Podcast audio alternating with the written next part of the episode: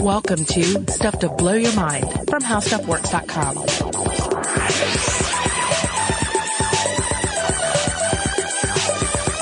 Hey, welcome to Stuff to Blow Your Mind. My name is Robert Lamb. And I am Christian Sager. So I had an epiphany a couple days ago that's completely turned my life around and it spawned the idea for this episode. Yeah? Yeah. Uh, for the last, mm, almost 20 years, I have believed that if you drink too much green tea, you will eventually start hallucinating.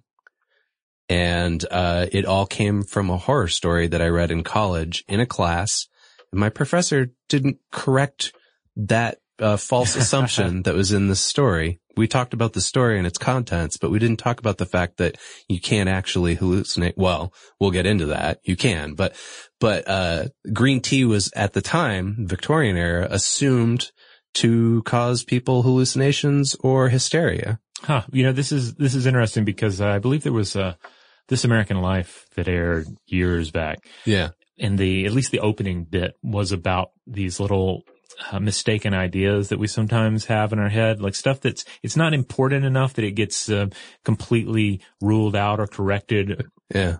Early on, and, but you end up just holding on to it. Like in the in the the bit, uh, there was a there was a particular woman who always thought that unicorns were real. Oh like, yeah. She just she didn't really look into the matter. She just had it in her mind that this is a real animal. I have totally met people rare. who've thought they're real too. Yeah. Yeah. Yeah. Yeah. Uh, yeah, this was like that. And I, I was so embarrassed when I realized the truth. But, um, I mean, it's not like I've avoided green tea. In fact, I'm drinking it right now as we're recording this episode, but, uh, I, I've made sure like I don't drink too much because that's what I had learned in this class. Well, I mean, moderation in all things, right? And it, it doesn't seem like it, it's that unrealistic. There are plenty of substances where if you drink too much of it, weird or bad things can happen. You know, not to, people who drink alcohol tend to know do not drink too much alcohol. Yeah. If you drink too much coffee, you may get a bit uh, jittery and weird. So the idea that if you drink too much green tea, you might have uh, some level of mild hallucination. It, it's not unrealistic. And it turns out that there's a little bit, a little bit of truth to it, but mm-hmm. the, the whole myth just spun completely out of control. Uh, dur- like I said, during the Victorian era, but primarily because of this short horror story called Green Tea by Sheridan Le Fanu. Uh, he was an Irish writer of gothic mysteries and ghost stories. Um, this story was first published in the United States in 1945, but it was originally published in England in 1872. It was in his collection called In a Glass Darkly. Uh, and just for context, that publication, that was only a year before he died. So he was kind of at the end of his life. Uh, I, I was rereading the story for this episode as well. And the story contextually, I think takes place much earlier than that. I think it's like the beginning part of the 19th century. And this is very much a stuffy British ghost story, wouldn't you say? Totally. I mean, yeah. not, not to, not Yeah. to hate on that type of ghost story. Sometimes that's exactly what I'm in the mood for. Yeah. But this is a, a British intellectual encounters something kind of weird that challenges his Britishness, but ultimately his Britishness is enough to overcome the anti-Britishness. Yeah, a- absolutely. Uh, this is one of those rare stories, especially for the time too, where it's a horror story, but it, uh, chooses science over the supernatural Mhm. it, it- for its explanation, which is where the whole green tea thing comes from. Although it's just, it turns out that the, the scientific explanation in this story was just as, uh, superficial. Yeah, I love a good, ultimately phony scientific explanation in an old horror story. Yeah. There was a, a horror movie uh, years and years back, I guess the 1970s, um, Horror Express. Did you ever see this? No. Wonderful film. It has Christopher Lee in it, Oh. uh, Teddy Savalas, Uh-huh. Telly Savalas, uh, a Siberian Train. Is a Hammer movie? I believe it was. Okay. And there's a, there's a, like a, an undead Neanderthal type creature. Okay. And it's, it's a lot of fun, but the, the big scientific moment is when they discuss that you can like look at the molecules and you can basically look at an eye under a microscope and see the things it saw or something. It's completely ridiculous and totally blast me out of the movie, even in a horror movie about uh, undead Neanderthals. Yeah, yeah. No, I, I think, I, you know, that would be an interesting, uh, thing for us to tackle is like scientific misassumptions that we've, we've had over the years from various like sci-fi, fantasy and, uh, uh, horror explanations for things. So the story Green Tea goes like this. I'm going to spoil an almost 150 year old story for you here. So brace yourselves. Uh, there's this guy named Mr. Jennings. He's a clergyman and he keeps seeing the evil spirit of a monkey. Uh, and he turns to a doctor for help. The doctor rejects the idea that something supernatural is happening. Oh, and this is Dr. Hesselius, by the way, who's Yeah. a, a reoccurring character. He is, yeah. It, uh, the whole book, the whole collection of short stories are, are written from his perspective, I think. And he's kind of like, he's like a proto Sherlock Holmes, but he's a doctor and he, but he knows everything. And he like, he does that Sherlock Holmes thing where he like, uh, just like says a bunch of facts about people without, uh, them like telling him anything just to Uh-huh. like show off how smart he is, Mhm. uh, how, how logical he is. Anyways, yeah, so his whole thing is th- there's nothing supernatural happening here. What's going on is you've been drinking green tea for years every night before you go to bed, Mr. Jennings, and it's, uh, in your nervous system. And that's what's making you see this evil monkey. And it eventually drives Jennings to, Jennings to commit suicide. Uh, and the end of the story is essentially the doc, what, how do, what, how do you say his name again? Hesselius? Hesselius is how I was reading it. my mind. Okay. So he, you know, basically is like, well, there's one for science. Like, it's too bad that he, you know, killed himself, but he seemed like a good man, but that's what happens when you drink too much green tea. You know, I have to say when I when I went into this story and I had not I had not read this one previously. This one was Uh-huh. new to me. I was expecting a far more racist and xenophobic tale, Yeah. and it it really doesn't have um, it really doesn't have much in the way of xenophobia or racism, at least on the on the surface. Well, there isn't a lot of, if I remember correctly, they don't even really reference the sort of Chinese origin of tea in it that much, right? Right. Yeah. Like it, I, I went back through it and I did the word search and it's like, all right, let's see if there are any specific mentions of Asia or China and, Yeah. and not so much.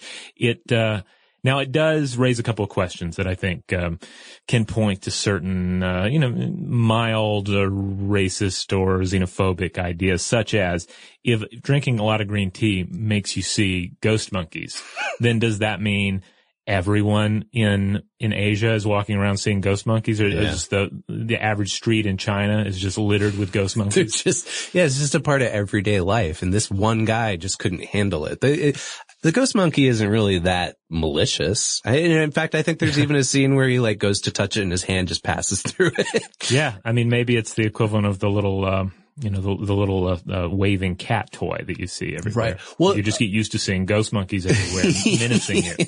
I think, um, I think what it speaks to about the context that this was written in actually is that xenophobia wasn't overt, right? It Mhm. was just like the Chinese and the origin of these products was invisible in English society at that time. And so they just didn't talk about it, didn't think about it, didn't even consider, oh, well, we have, uh, problems with green tea here, but what, why would we even think about what's happening to the, the people in China drinking it, right? I think that, I think that's what my, my explanation would be for why they're not in there. But there's, there's some real interesting stuff contextually going on with green tea at the time. And so we're going to, we're going to establish that first.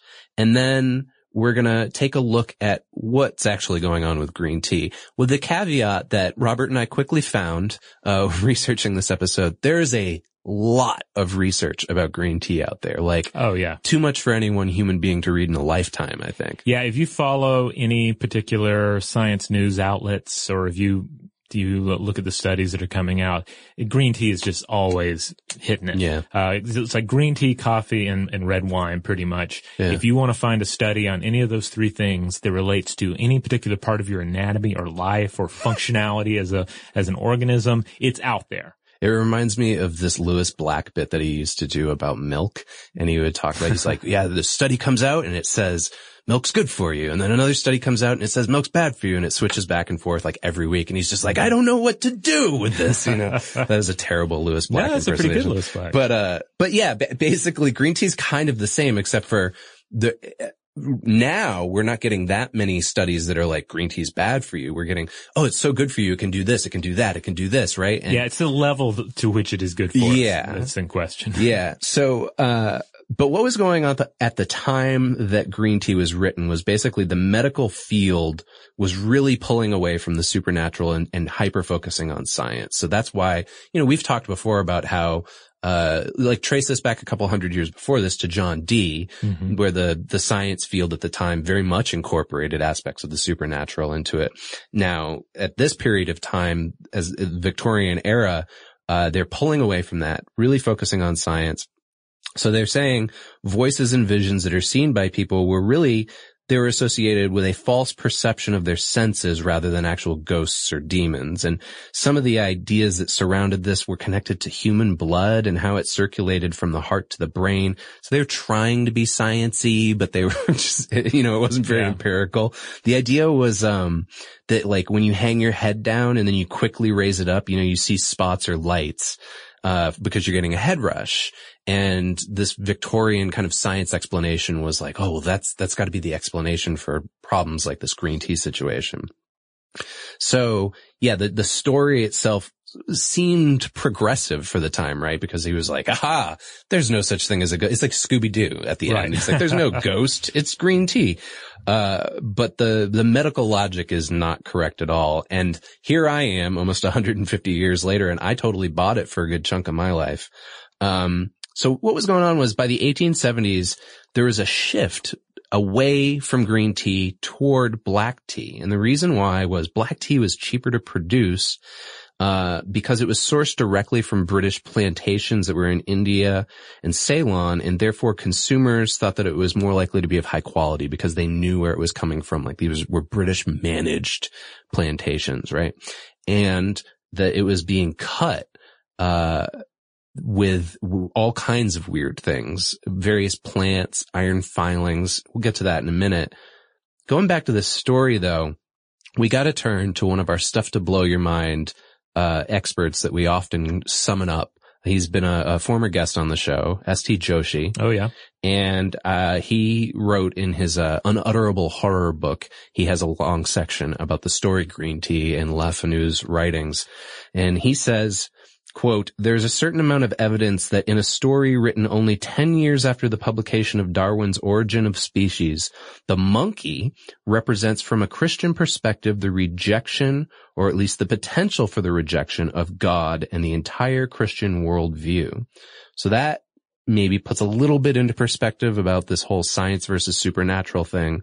But then also, I didn't realize this he points out that Le Fanu was apparently a follower of this Christian, uh, like breakoff group called Swedenborgism, I think, and, uh, named after a guy from Sweden whose last name was Swedenborg. Mm-hmm. Uh, and I didn't have a lot of time to dive down that chute, but apparently, uh, Joshi sees green tea as being like a morality tale from the standpoint of somebody with that belief system. Huh.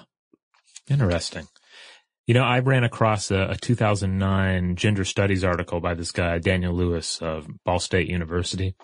And uh, he argued that the story is ultimately about the need for a closely guarded and bound male body and identity hmm. at the time. Okay. Uh, read a quick quote from it here. He says, uh, Hesselius argues that there is a fluid whose nature is spiritual, quote, though not immaterial, uh, that circulates through the brain. It is through the abuse of various substances, quote, green tea is one, that enables a surface of the brain to be, quote, unduly exposed on which disembodied spirits can operate. Uh, contained within Hesselius's theories are a warning for men against the use of foreign substances like green tea, but we can add the exposure to foreign texts and ideas as well that serve to unnaturally expose areas of the body. To be healthy, the male body must be regulated, controlled, and closed off, not leaky like Jennings' body at the end of the story. Huh. That's an interesting argument, especially in lieu of what I was just earlier saying about like the invisibility of the Chinese in this story. Yeah. There's just, there's no discussion about them or the origin of this tea. Uh, so that's sort of like, he, he's implying that exposure to uh, foreign ideas or materials is the, the idea behind this story, right? The sort of the menace behind the story. But at the same time, like it's never explicit. It's just a completely implicit horror story. Yeah, it's it's interesting to think on the whole, like the threat of the farm, because of course foreign things do change you. They open you up to new Yeah. ideas, and that's wonderful. I I wholly embrace that. But uh, but at the time, it's interesting to draw that distinction between green and black tea. When black tea Right. itself is an import, it is a foreign thing that has been uh, acquired by the colonial power, as has so much.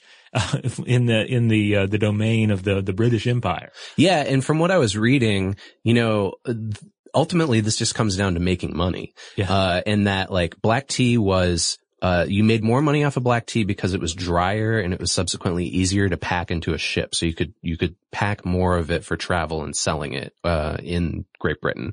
And then there was also the factor of, they were saying, well, once we get the green tea over there, we want to make it last a little bit longer. So we'll add some, I don't know, hazelwood or we'll add, uh, uh, the iron filings I mentioned earlier into it. And so everybody was drinking this adulterated green tea to the point that apparently like when, when, uh, unique sellers would, would stand up and say like, we are only selling pure green tea, people wouldn't believe it was green tea because they'd look at it and go, eh, that's the wrong color. I don't want that. That's not actually green tea. Interesting. I mean, it, of course, it's one thing we'll touch on again and again here is that ultimately a tea is any hot water that has something added to it, Right. uh, herbs or and, and um, you know dried leaves of something. Uh, it- you have various concoctions that are technically a tea. Uh, if you want to get get even more vague with your definition, just a cup of hot water without anything in it can be and has been referred to as tea yeah. uh, in in various texts, particularly in uh, in, in, in Chinese texts. Yeah, I, I have a, a friend I was telling you about, um, before we went on air who's like a tea nerd. He's like really hardcore about his tea and he would argue that's not true. Like it has to come from the specific plant. It's only tea that like, uh, stuff like, you know how you go to like the grocery store and they have like breathe deep tea or stress relief tea Oh, or yeah. whatever. Well, that doesn't have the specific plant in it. It's just a different, you know, amalgamation of, of herbs, right? And he's like, that's not tea. Like he's very strict about that. but you're right. In other cultures, people, you know, uh, tea has a lot of different meanings. Well, well, let's get into it. What is green tea? Let's let's define the potential monkey summoning substance here. Okay. So all green tea is the unfermented product of the Camellia sinensis plant. Might be saying that wrong. Again, my Latin not the best. Uh, but green tea and black tea are technically made from this same plant, but in a less processed green form, there's a higher level of the original substances that are in that plant, which is why we have these arguments about, well, green tea is, is really good for you because it has X, Y, and Z, and we'll, we'll dive deeper down those chemical roots. Uh, no pun intended, uh, uh, later in the episode. But yeah, essentially it's just, it comes from this one plant. Uh, and then it's, you know, developed in various ways. Like I said, black tea's drier, green tea's wetter, or at least it was in the Victorian era. Yeah, and it's it's worth pointing out too that that black tea is actually red tea in several ang- Asian languages, including uh, Mandarin Chinese. So in Mandarin, uh, green tea is lu cha, and red tea is hong cha. So essentially, that's red tea, Yeah. and it does have a reddish appearance to it. yeah, though. definitely. I, I wonder where the black came from other than just like the difference between the actual, uh, loose dried tea. Or um, it, it may, I guess, have to do with uh, just the like the uh, the fact that uh, many Asian teas, like we're discussing, they seem to be uh, a weaker concoction. Yeah. And Yeah. the um, you know, the, Westerners get a hold of it and they want a, stronger, blacker concoction. Yeah, this but even is- then, it's like, do you ever have tea that's just really black? No, especially when you think about coffee in relation. Mm-hmm. But like, like I was saying this before we went on air, I drink my tea really, really bitter and I leave like a bag in, uh, basically until I'm done drink, either drinking from the cup or from the kettle. uh, I just, I don't mind it. But the, like you said, like, you know, sometimes I'll go to a Chinese restaurant here in the United States and they'll serve tea and it's, it's fine, but it's like incredibly weak compared to what I normally drink at home. Yeah. Now, of course, China is is is the sort of the, the, the birthplace of tea culture. It is uh, Yeah. it has a rich history of of of tea cultivation and and use recreationally, socially, uh, religiously. In uh, Chinese mythology, tea is a is uh, sometimes attributed to the second mythical emperor of uh, the 28th century BCE. Uh, this is uh, Shen Nong Shi, who uh, actually came up in our cannabis episode. Oh, if you yeah. remember him. So this is the the guy Tea who, and uh, weed. Yeah. Well, see, this is the divine farmer, Ah, the founder of Chinese herbal medicine. Gotcha. And if if you remember from that past episode, he either he either tasted hundreds of herbs or thrashed them with his magical whip in order to learn their properties. That's ringing a bell. Yeah. And according to one legend, he consumed 70 poisons in a single day in order to bring herbal medicine into the world. Huh. Now, as far as tea goes, the story is that he, he sat beneath uh, a camellia tree and he boiled water for drinking. Again, drinking hot water has, uh, has long been a practice in China for, for a number of reasons, but the short answer is that it's supposed to be good for your health. Right. But then dried leaves fell from the tree into his uh, mug of or bowl of water. So he smelled it, smelled good, and presumably he'd had 69 or fewer poisons that day. So he said, what the heck? I'll give it a taste, Yeah. see what this is like. Uh, he, he liked it and, uh, the rest is history. Uh, there's also a story from Chinese Buddhism, uh, in which, uh, Bodhidharma, the uh, fifth or sixth century Chinese patriarch of Chan Buddhism, it, he is supposedly the source of the first tea leaves. So according Huh, to okay. the practice of Chinese Buddhism by Holmes Welch, quote, the first tea plants are said to have grown from Bodhidharma's eyelashes, which he cut off to keep himself awake during meditation. Interesting. Hmm. Now I want to have some eyelash tea. I wonder if you can get that at Whole Foods. It's very pricey Yeah. to have, uh, you know, a, a Buddhist patriarch's uh, eyelash tea. Well, by the time it was first introduced in England in the mid 1600s, it was mostly green, like what I was saying. And it remained really popular because both doctors and the temperance movement were recommending it because they're saying, Hey, this is an alternative to stuff like beer. You should drink green tea instead. Uh, and that's where it, you know, it, it had this surge in popularity at first. But then, like I said, because of these sort of machinations behind the distribution of green tea, then the, the rise of black tea came along. And I think that's why today you see more black tea Yeah, for I mean, and we, you think tea. of black, I mean, black tea is essentially British right. at this point. Oh, yeah, despite the English breakfast. Inevitably a foreign import. English breakfast. I meant to say, yeah, yeah, Mhm. yeah. That's certainly that's uh, when I think of black tea. That that and Earl Grey are the first things that pop into my head. All right. Well, on that note, we're going to take a quick break. We're going to steep some more tea. Uh, maybe you will as well. And when we come back, we are going to get into this hallucination issue. Can green tea really summon the monkey spirit? Okay, we're back. So the reason why this hallucination rumor got started in the first place and why Le Fanu latched onto it was there was an actual medical journal article published in 1839 in the British medical journal The Lancet, which is pretty well known even Mm-hmm. Yeah, today. today. Uh, and it was by a guy named George Sigmond, and it was on the positive and negative effects of tea. And he wrote that while green tea did have medicinal properties, it could cause stomach problems and a quote, fluttering in the chest. Uh, and he cited a paper that he had read in Glasgow Medical Journal of a woman who experienced excruciating stomach pain and symptoms of hysteria, where she was shrieking and she was perspiring from her forehead. I like that that's one of the symptoms. Um, and they attributed it to her drinking green tea on an empty stomach. And they said, oh, they, th- you had an empty stomach and you didn't dilute your green tea with milk, cream, or sugar. Uh, so the way they calmed her down was by giving her, and this is a direct quote, six grains of solid opium and four drachmas of tincture. the, the green tea was way too much for you. Here, have some opium.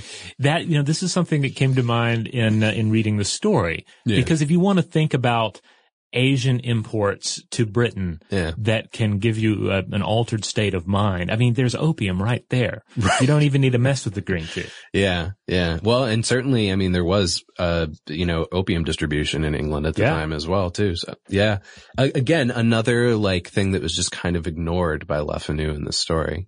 Uh, but the real problem, like I said, was that the tea people were basically distributing adulterated tea, right? So, uh, you had this situation, uh, like I said, iron filings. There were also plants like hawthorn. And then the other thing that was, uh, making them adulterated was the dye that they would add to them. So you had verdigris, Prussian blue, Dutch pink, ferrous sulfate, copper carbonate, and then my favorite dye to use on tea, sheep dung.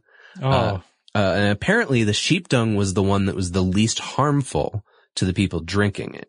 Uh, it was so common, oh, and this is what I mentioned earlier, it was so common, these distributors, when they tried to actually put out the real thing, people would say, nope, that's the wrong color. Please add some sheep dung. wow. If only they had thought to promote, uh, what is it? Is it gamancha? Where, where have, you have the toasted rice and the green tea together. Oh, I don't know. So wonderful tasting tea. They- Yeah. I've just been promoting that. No sheep dung required. Well, yeah, I don't know. There was all kinds of stuff going on with the, it- I mean, this isn't just tea. Like we're we're highlighting tea in this episode, but there was a lot of like weird, uh, industrial food practices that just weren't good for people back Un- then. unlike today, where all of oh our yeah, now all our food is perfect. Actually, we're going to come full circle back around to this again by the end of the episode. Um, so okay. So this, this causes the reputation of green tea to grow worse. Green tea, the horror story doesn't help. Green tea, all right, yeah, it's got caffeine in it. It's a stimulant. It affects our entire central nervous system. And that probably helps us with alertness, right? But there is evidence that in some extreme cases, caffeine can cause nervous twitching, hallucinations, and anxiety. And excessive caffeine can cause tremors, dizziness, confusion, insomnia, restlessness, agitation, and an irregular heartbeat. But let's be clear here. For green tea to do stuff like this to you, especially hallucinations, you have to drink a lot of it. Right. And you have to be the kind of person who is, uh, is, is more likely to experience hallucination. I mean, Yeah. hallucinations can occur for a variety of reasons, uh, not all of which involve illicit substances. And s- some people are just more prone to experiencing hallucinations than others. Like I have found that I'm, I, I seem to be particularly uh, adverse to experiencing visual hallucinations. I, Mhm. I've never experienced a visual hallucination in my life. I don't think I have either, other than, well, you know, I was blind that time. The Yeah. story I told in the exorcism episode last, actually, I guess it would be a couple days ago for you guys listening. Yeah. Yeah, I mean, other that- than that. I think the sky turned the, the the night sky, the black turned red for me once, but that was Okay. about it. That, That's- that's, the extent. No, that's good. No crazy goblin monkey spirits, anything. Yeah. Now I kind of want a monkey spirit. but, uh, so there was a live science article actually that came out in 2009 that I referenced for this to just really like nail down what's going on with caffeine specifically, which seems to be the only way you can hallucinate off of green tea. Uh, if the article there, they, they did a number of tests on people drinking various, uh, doses of caffeine and h- how much it would take for them to hallucinate. It was people who drank the equivalent of three cups of brewed coffee a day are the ones who are more likely to hallucinate. And that translates into, uh, I believe nine cups of green tea. so, I mean, I could see it. I probably don't break three in a day. Oh, I, I regularly break three. And Yeah? So I think, uh, yeah, a lot of it comes down to just susceptibility. yeah. I But can't, Is it tea or coffee for you? Cause you drink coffee, right? generally it's coffee. Yeah. Uh, and, and often pretty strong coffee. So you, maybe, maybe that's where the red sky came from. You had too much coffee. Well, that, that's one interpretation. Um, this also makes me, uh, think back to the Futurama episode where Fry drinks all the, co- the cup, cups I, of coffee. I don't know this one. Yeah, he has uh, something like he gets unlimited co- cups of coffee for the day, or Uh-huh. or a certain amount. And he spends he spends his uh, his tax refund or uh, on on, uh, on coffee, and he drinks Uh-huh. all these cups of coffee. And there's a ticker at the bottom, and he reaches the point where he drinks so much coffee that time stands still, and he's able to save the day and rush in and, and get everyone out of a burning building. You know, that may explain a lot to me about one of our colleagues, Holly Fry, who's Yeah. a big fan of Futurama. uh, and drinks more coffee than I know anybody else, at least in this office, but I, she drinks a lot of coffee. Yeah. Yeah. Maybe, maybe she's just trying to make time stand still. Hey, aren't we all? It's true. Uh, so back to this study, the researchers found that people with a caffeine intake that was as high as nine cups of green tea or three cups of brewed coffee a day, whether it came from coffee, tea, chocolate, or whatever, energy drinks or pills, they had a three times higher tendency to hear voices and see things that were not there than those who consumed the equivalent of this much coffee, right? So this goes back to your point, which is that there are some people who are just more susceptible to hallucinations or visions or hearing things Mhm. than others. Uh, and so subsequently they found that those people within their study were the ones who were really susceptible to getting hit by this caffeine. Uh, the other explanation that's connected to this seems to be tied to caffeine increasing stress, which causes our bodies to release more cortisol. Hmm. And so the explanation was that people who drink that much caffeine are more prone to mental health associations because of this amount of cortisol in their Hmm. systems. They're stressed out to begin with. Yeah, I mean, when you start trying to tease apart the way we perceive the world, uh, which you know, you can certainly get into the argument that that all perception is essentially hallucination, Yeah. and what we call an hallucination is just an an abnormal version or a skewed version of that. Yeah, there's so many factors that determine that. So you could have coffee having a direct role or an indirect role on that manifestation. Maybe we need to do like um, a, that, maybe that's our next Facebook live is just you, me and Joe drinking caffeine until one of us hallucinates. See who hallucinates first, and let the, the viewers bet on it. Yeah, exactly. So I see you got something interesting here, uh, connected to the Church of Latter-day Saints, which uh, we seem to be uncovering a lot of really fascinating facts Yeah. related to them. Yeah, this is, I mean, you have a rich, uh, uh, you know, not a, a deep history, but you still have a rich, a rich history there. And uh, this is something that I found when I looked in Oliver Sacks' excellent book, Hallucinations, which is always one of my go-tos anytime we, Yeah. we cover a, a topic that gets into, into hallucination. Now, Sacks, Just passed away this year, right? uh, yeah, he recent, did recently Yeah. pass, pass away. In this book, he does not really discuss tea much at all. Uh-huh. Uh, so I wasn't able to pull out any wonderful nuggets of caffeine related hallucination, but I did find a, a wonderful tea anecdote. Uh, he points out that, uh, obviously members of the, the Church of Latter-day Saints abstain from tea and coffee. Mm-hmm. However, on the long march from the Mormon Trail to Utah, the pioneers who had eventually found Salt Lake City happened upon a roadside herb, which they brewed into what is called, has been called Mormon tea. Huh. Now the herb was actually none other than ephedra, which contains ephedrine, which is uh, chemically akin to amphetamines. Yeah. And hallucinations are sometimes an adverse side effect to ephedra. Interesting. so uh, that's, uh, you know, a possible uh, hallucination scenario there from drinking tea. And again, to come back to what we were talking about earlier, anything essentially, unless you want to get really specific with your, uh, with your, with your definition of tea, any hot water herbal concoction is a tea. So there's coca tea, there's, there's opium tea. You can, you can brew a tea with various psychedelic substances Right. such as, uh, uh, mushrooms with psilocybin. Ayahuasca. And- yeah, exactly. These are all ways to get a tea that, uh, more or less is guaranteed to give you a, an, an altered state of consciousness, if not possible hallucinations. Mm, another Facebook live episode. Us, us doing an ayahuasca ritual. We can have the three cups and we'll be like a ball cup game, except instead of a ball under the cup, one of them is ayahuasca. I think we would quickly figure out who got which one. oh yeah. uh, but so, uh, you know, let's review here for a second before we move on. Seems like the verdict, can green tea make you hallucinate? Probably not. I mean, yes, there's enough caffeine in it that if you drank a lot of it, it's possible. But let's look back on the green tea story. The, the idea there was that this guy was continually drinking green tea over the course of his life. Mhm. He was drinking it every night before bed and that that built up somehow, I guess, in his bloodstream. And that was what was causing him to see the evil monkey. Huh. Uh, it doesn't work like that. It, it, you know, it's a, it's a one, one dose situation, I think, Right. in terms of that, like you, you have to at the time be drinking at least nine cups. Yeah. Green tea is not, they're not deposits of green tea in a lifelong tea drinker's body that are building up. Yeah. Uh, you know, you kind of get into that similar area where you have the idea that, that the drug use, uh, alcohol and drugs, that they're stored in your fat.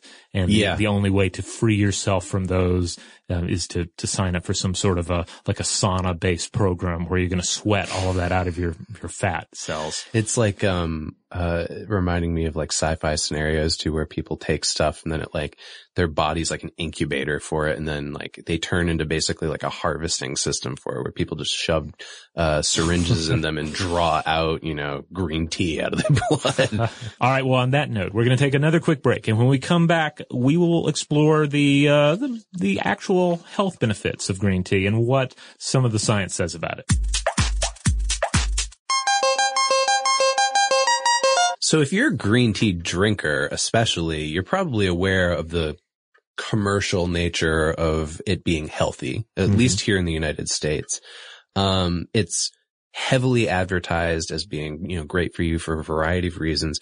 We're going to go over this. Like I said, there's just a ton of literature out there, but we're going to go over it and kind of review what it does and what it doesn't, at least in terms of direct evidence. So first of all, it is full of antioxidants. And as such, it's linked to health benefits like a lower risk of stroke and some types of cancer. Uh, it's also become very popular because people drink it wishing to prevent cancer and health, uh, heart disease. But there are studies that argue back and forth about these properties and the experts say there really isn't direct evidence yet to confirm anything like a hundred percent.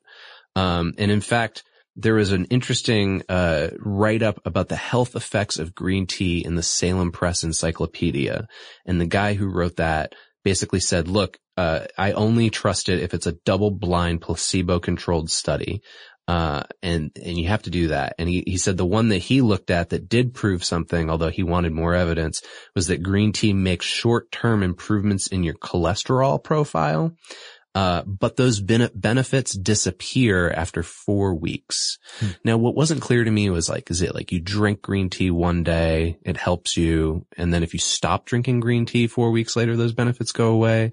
Or is it like if you're a continuous green tea drinker? You get a one-time four-week yeah. uh, decrease in cholesterol, Yeah. and then it's just back to normal. I, I couldn't, I couldn't discern that from what he was saying, but one way or the other, he, th- this was like the one study. He was like, this one's f- for real guys.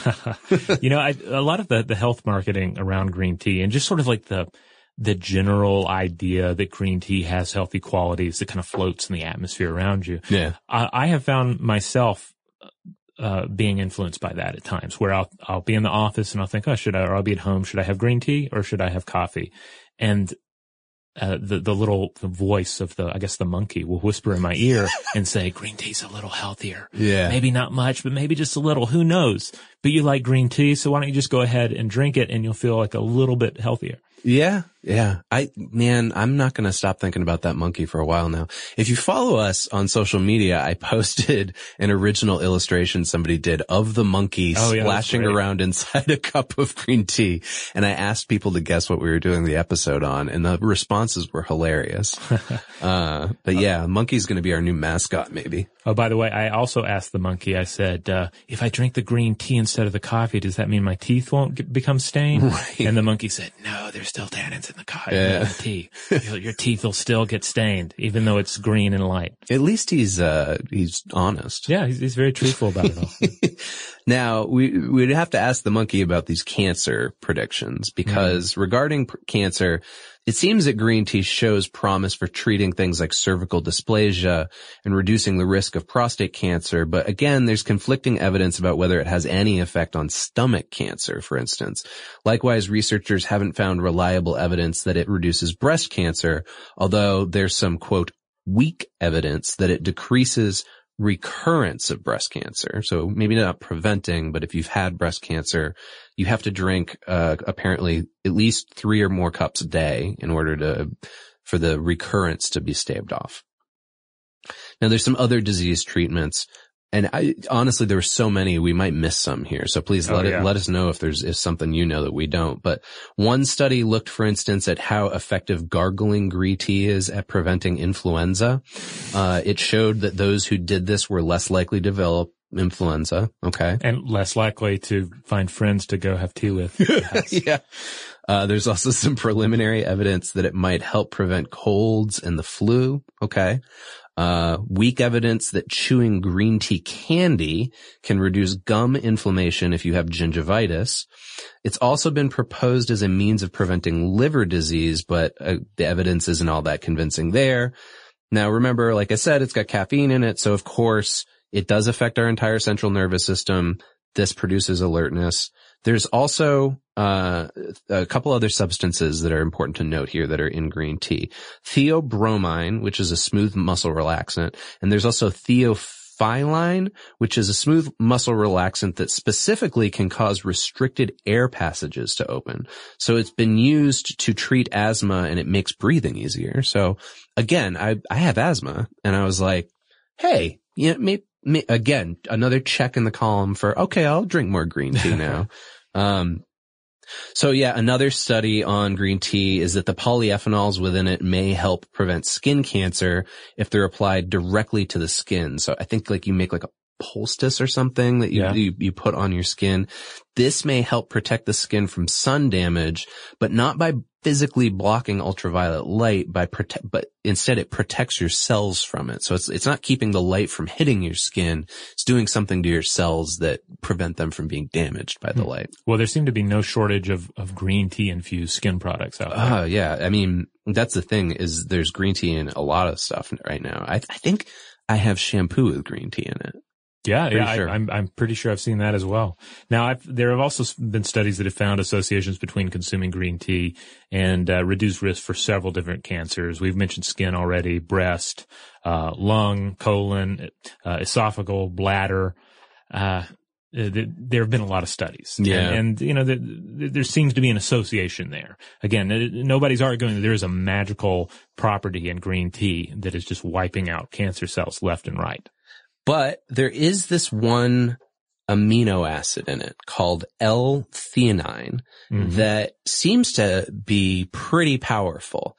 Uh, and I, I went through an academic paper specifically on this, its properties in green tea and, and what it's potentially doing in the brain. So we'll, we'll cover this as well. This one's a big, uh, uh, L-theanine comes up a lot with supplements. You can go and get Yeah. plenty of just either straight up or L-theanine and infused supplements. Well, what's interesting about it is, you know, those other studies focused mainly on physical disease, right? Cancer and, uh, disease treatments like influenza.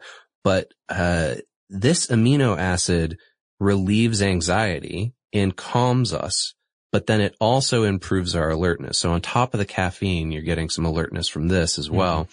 It closely resembles the chemical glutamate, which signals excitation in our brains as a neurotransmitter. So L-theanine does the opposite as of glutamate. It it binds in the same receptors in our brain as glutamate and therefore it blocks them from receiving its effects. This inhibition is assisted by it also stimulating the production of the neurotransmitter GABA, G-A-B-A, which also has calming effects. So between those two or three, you know, side effects, uh, apparently green tea calms you down. Yeah. I mean, tho- yeah, I feel like you have three or four different supplement bottles there, all Yeah. present in, uh, readily available and cheaper green tea. Yeah. Uh, now the benefit here is that unlike taking in anti-anxiety drugs, green tea and the L-theanine within it produces the alertness instead of sleepiness. So it doesn't impair your motor behavior, for instance. So I don't know, if you're driving and you're stressed out, but you don't want to fall asleep, drink some green tea. Yeah. Uh, additionally, it seems to prevent the abrupt rise in blood pressure that's associated with stress. And this is good because it prevents arterial damage from the surging blood pressure in your body. And that's not something I like to think about. That, I don't know, for some reason that, that squicks me out. The idea of just like my blood pressure like pushing so hard that it's like ripping my vessels apart. That's a, that would, that would, that's, that's a horrifying image. Yeah, it seems unpleasant. There is also some evidence that it influences how genes are expressed, specifically in the amygdala and the hippocampus. And these, rem- remember, are the parts of the brain that are associated with fear, aggression, and memory. So it could be used to treat stress, but also PTSD. There's some people Huh. looking into green tea and, uh, how it might help with that.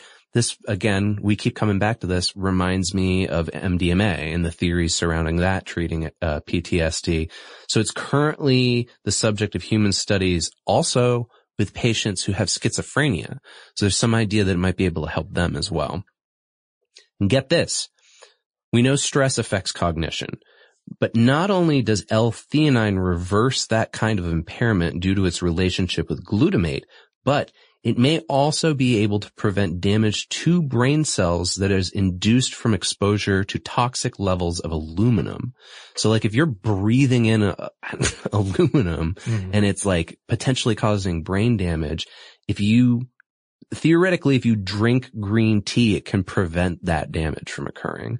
Uh, it can also reduce the impact of having a stroke. A stroke is where there's blockage of blood to our brain. This results in the death of our brain cells. But L-theanine signals our endothelial cells to constrict or relax appropriately as our blood's flowing. So go back to my, my horrific imagery earlier. Your blood vessels are basically uh, accommodating for the rush of blood, no, no matter what its, uh, I guess, velocity, the yeah. velocity of blood is. Uh, and specifically in animal studies, if you administer L-theanine up to 12 hours after an animal has a stroke, it can protect their brain cells and reduce the size of their damaged brain areas. Hmm. So it seems like it's pretty potent stuff. There's definitely something going on here with green tea. Uh, it, okay, so we've, we've determined it's probably not going to make you hallucinate unless you binge drink it. Right. Uh, and then, and even then maybe yeah. not. Uh, and do not, it, do not attempt to hallucinate just by binge drinking green tea. yeah. I, I, assure you. We're not advocating You're going to get sick of green tea before you see anything funny. um, but then like, even though science hasn't really nailed down the the research on this, there seems to be a lot of good qualities to it. Mm-hmm. Yeah, and like I say, you can pretty much look for a green tea study about anything and you may very well find it. Uh, for instance, I, I, was looking around, uh, there's, there's a study out there about the effect of green tea on supplement absorption. Uh, there's a, there's a particular study, 2015, looks at green tea as a way to improve MRIs. Oh. Uh, they receive, researchers in this case successfully use compounds from green tea to help, uh, image cancer tumors in mice. Uh, also I've seen where it can help fight glaucoma. Mm, okay. Really, the, the, studies are all over the place. We, we yeah. could do an entire podcast yeah. just on, you know, episode after episode of green tea studies. Every green tea research that has come out. Yeah. yeah. But we're, we're not actually going to do that. Yeah. That's a, that's another show for another network. Um, all right. Let's close out then. Does it have gr- health benefits? Seems so. Yeah. Will it cause hallucination of evil monkey spirits? Doubtful. Probably not. But, uh, let's remember that this is being pushed pretty hard commercially right now. So much so that manufacturers are currently offering the extracts in pill form, right? We see these in like, uh, supplement stores and stuff like that. Yeah. Uh, you could probably even get them at the grocery store at this point. Oh yeah, you can buy this stuff on Amazon. But, uh, you should know, and, and this is where it circles back again to those, uh, guys in the Victorian era throwing, uh, iron filings and, uh, Prussian blue into their, and sheep dung into their green tea. In a 2006 analysis, uh, that tested green tea extract products, they found that some of them were contaminated with lead. Oh. Uh, and this, or something else about these specific extracts is potentially leading to liver inflammation. Oh. So again, like everything in moderation. Yeah, and it comes back to a theme that's it's come up a lot recently. It came up on uh, the second dangerous food episode that uh, Joe and I did. Is that green tea is a food product. Yeah. Know where your food products came from. The, the, more, the more processed, the more unrecognizable that food product is, yeah. the more, I'm not saying it's definitely bad, but the more questions there are to potentially answer there. This is true. Every time I eat a vegetarian meatloaf, I wonder what's actually in this the meat of a, of a vegetarian, of course. if only. That's another horror story. Yeah. And, you know, th- this is a, something I meant to bring up earlier.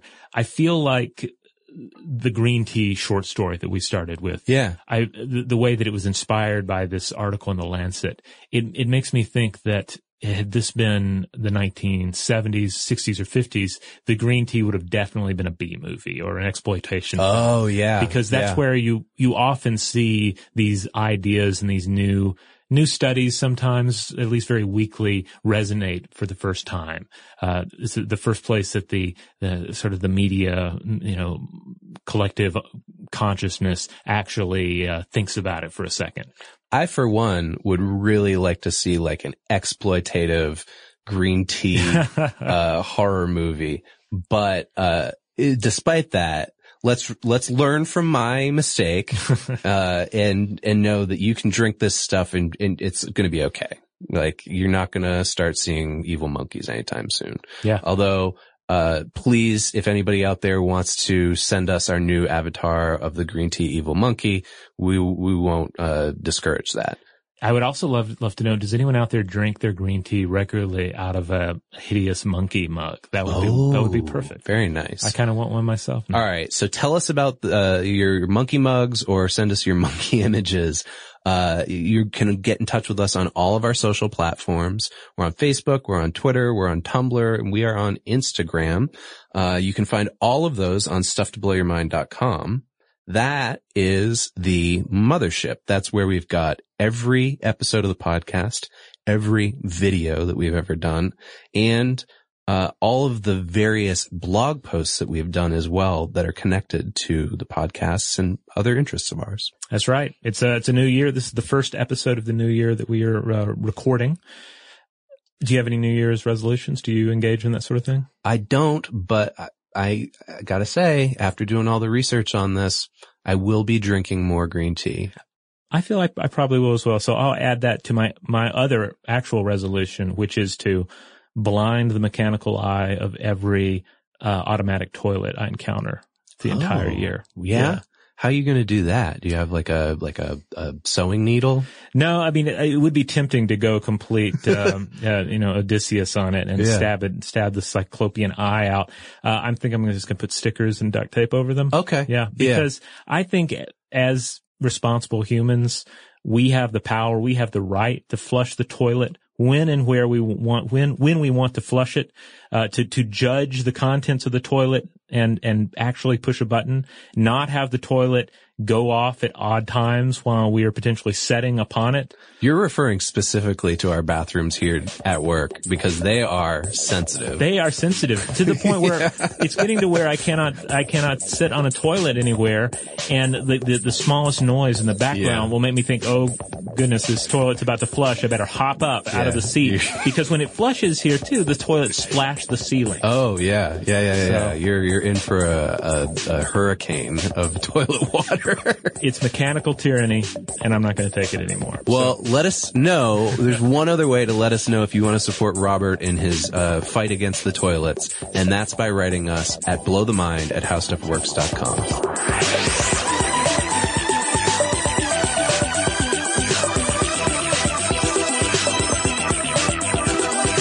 For more on this and thousands of other topics, visit howstuffworks.com.